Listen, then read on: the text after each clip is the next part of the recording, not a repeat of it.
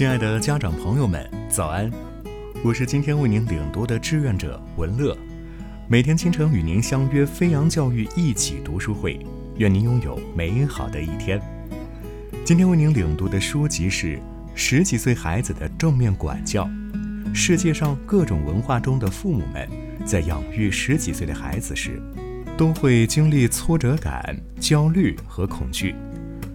这是一段对父母和孩子来说压力都很大的时期。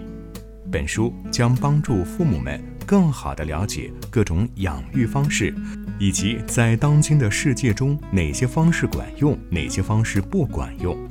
会教给父母如何激励十几岁的孩子，如何与他们沟通，如何赋予他们力量，教给他们人生技能等等。今天与您分享的内容是：改变养育方式。可能会很难。改变你的养育方式，几乎就像学习一门全新的语言。你生活在一种我们将自己熟悉的语言称为传统智慧的文化中。现在的传统智慧就是要事无巨细地管着孩子。有时候，“直升机式养育”这个词就用来描述这种流行的事无巨细的养育风格。你身边的几乎每个人都会遵循这种传统智慧。包括大多数学校基于惩罚和奖励的管教方法，很少有人会想象和善而坚定的正面管教型教育是什么样。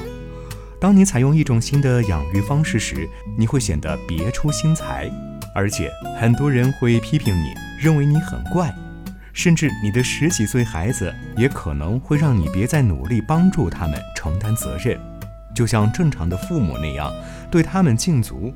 就行了，以便他们能够继续原来的生活，做自己想要做的事情。要改变你的养育方式，需要三个步骤来克服所有这些阻力。第一步是要理解为什么，这是一个好理念。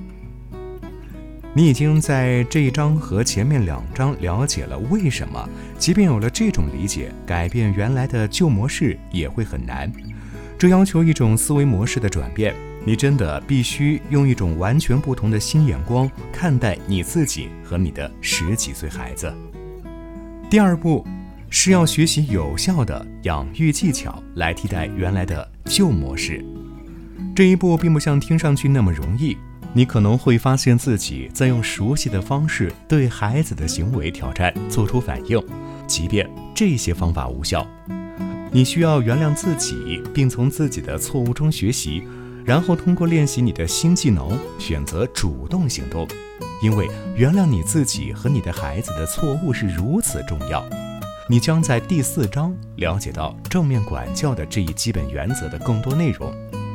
第三步是要承认放弃控制可能会很吓人。这在我们的养育讲座和我们对十几岁孩子的父母提供咨询的过程中非常明显。我们需要花好几个小时帮助父母们理解为什么原来的方法不管用，教给他们新的养育技巧，并讨论控制为什么是一种幻觉。父母们都会赞同的点头。然而最后总会有人问：“但是，对于我该怎么做呢？”内心里。我们会叹息一声，并且想：难道他们没有看到我们一直在说的能有效地处理这种情形的至少六种养育工具吗？当然，我们不会大声说出来，但这样的问题总会让我们思索：为什么他们不理解呢？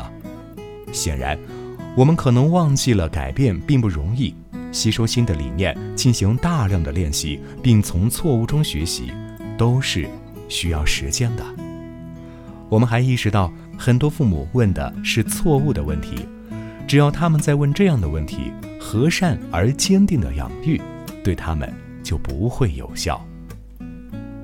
各种文化中的父母们的共同点是我们对孩子的爱，以及为帮助自己的孩子成为他们最好的自己所需要的支持。希望家长们在本书中找到这种支持和大量的鼓励。感谢您的收听，我们明天再见。